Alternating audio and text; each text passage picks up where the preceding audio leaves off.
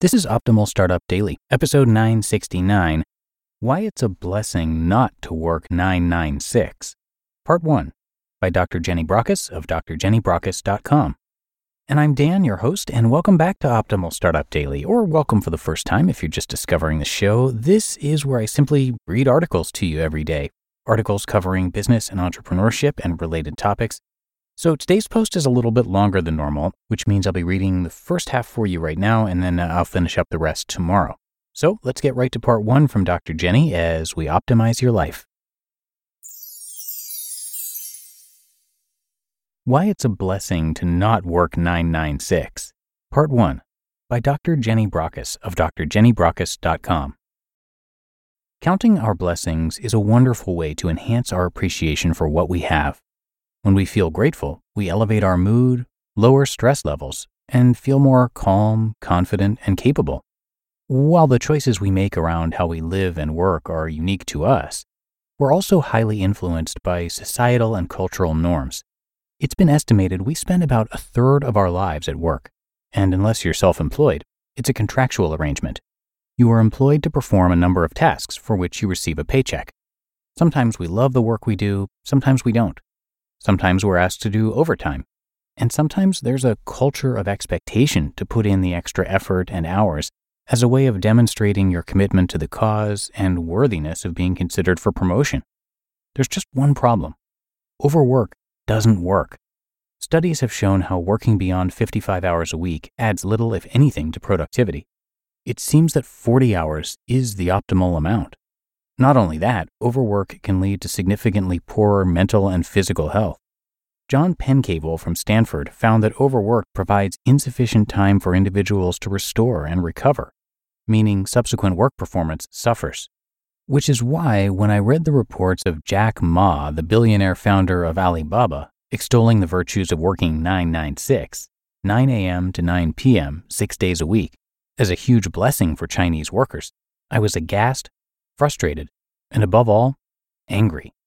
Because overwork is killing people. Think I'm exaggerating? Sadly, not. In 2016, the Xinhua news agency reported how 600,000 Chinese workers die each year from spending too much time on their jobs. Guolaosi is the Chinese term for death from overwork, and in China, unsafe and excessive working hours sadly remain widespread.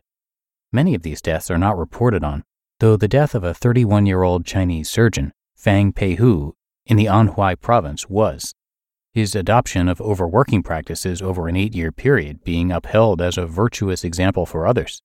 His death led to a backlash where other medical practitioners condemned the practice.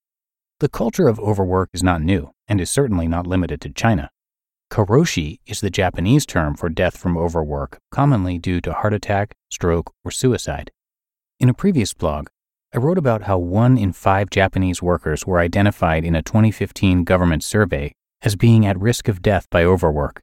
If 20% of the overworking population is truly at risk of death from overwork, how can that ever be conceived of as a prerequisite for success? Recognizing the seriousness of the problem, the Japanese government is now taking steps to introduce work interval reforms and are considering a mandatory annual five day holiday. Are you too tired to think? It's easy to feel a certain smugness in the Western world that that type of overwork is not condoned.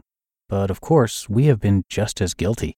As a junior doctor working in the NHS in the 1980s, it wasn't uncommon to be working the dreaded 1 2, where you were on call every second night. Here you worked your usual day shift, then stayed at work on call all night, often getting little or no sleep, followed by another normal workday before finally getting home for a night in your own bed. It's a wonder we didn't either kill our patients or ourselves in the process. The level of sleep deprivation here is frightening, especially in light of understanding how this impacts our ability to think, make decisions, and process information quickly. Once we have been awake for 17 hours, our level of cognition drops to the level equivalent to having a blood alcohol reading of 0.05.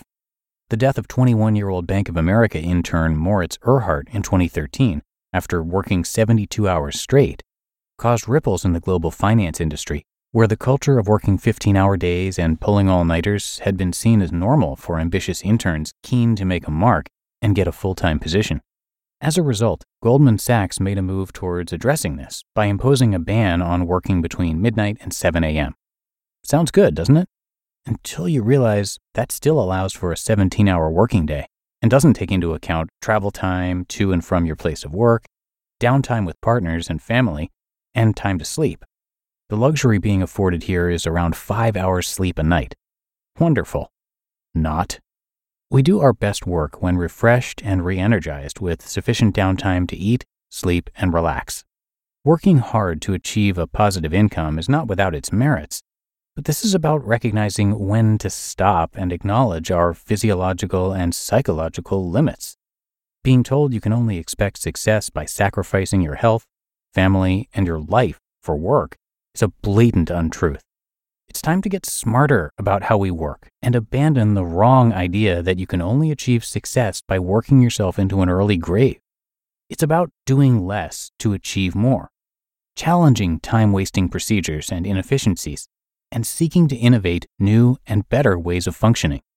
To be continued. You just listened to part one of the post titled Why It's a Blessing Not to Work 996 by Dr. Jenny Brockis of drjennybrockis.com. When it comes to hiring, don't go searching for the one, just meet your match with Indeed. Indeed is your matching and hiring platform with over 350 million global monthly visitors and a matching engine that helps you find quality candidates fast. Ditch the busy work. Use Indeed for scheduling, screening, and messaging. 93% of employers agree. Indeed delivers the highest quality matches compared to other job sites. And one of the things I really love about Indeed is that it filters out those incompatible applicants. So when you're hiring, the process is much faster and you only have to consider applicants that are already likely to be a great fit. And listeners of this show will get a $75 sponsored job credit to get your jobs more visibility at indeed.com slash startup. So just go to indeed.com slash startup right now and support our show by saying you heard about Indeed on this podcast. Indeed.com slash startup. Terms and conditions apply. Thank you to Dr. Jenny for sharing this post. As a keynote speaker, she has presented to and worked with thousands of people to empower them to cultivate their own thriving mind. What gets her out of bed in the morning is the opportunity to impact someone else's world seeing that spark of insight in their eyes when they see what they can do for themselves. As a voracious reader and prolific writer, she continues to indulge her curiosity and has just published her fourth book titled Thriving Mind How to Cultivate a Good Life.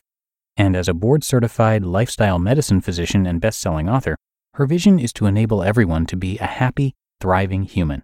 And her site has tons to offer, so please do check it out at drjennybrockis.com. That's D R J E N N Y B R O C K I S dot com.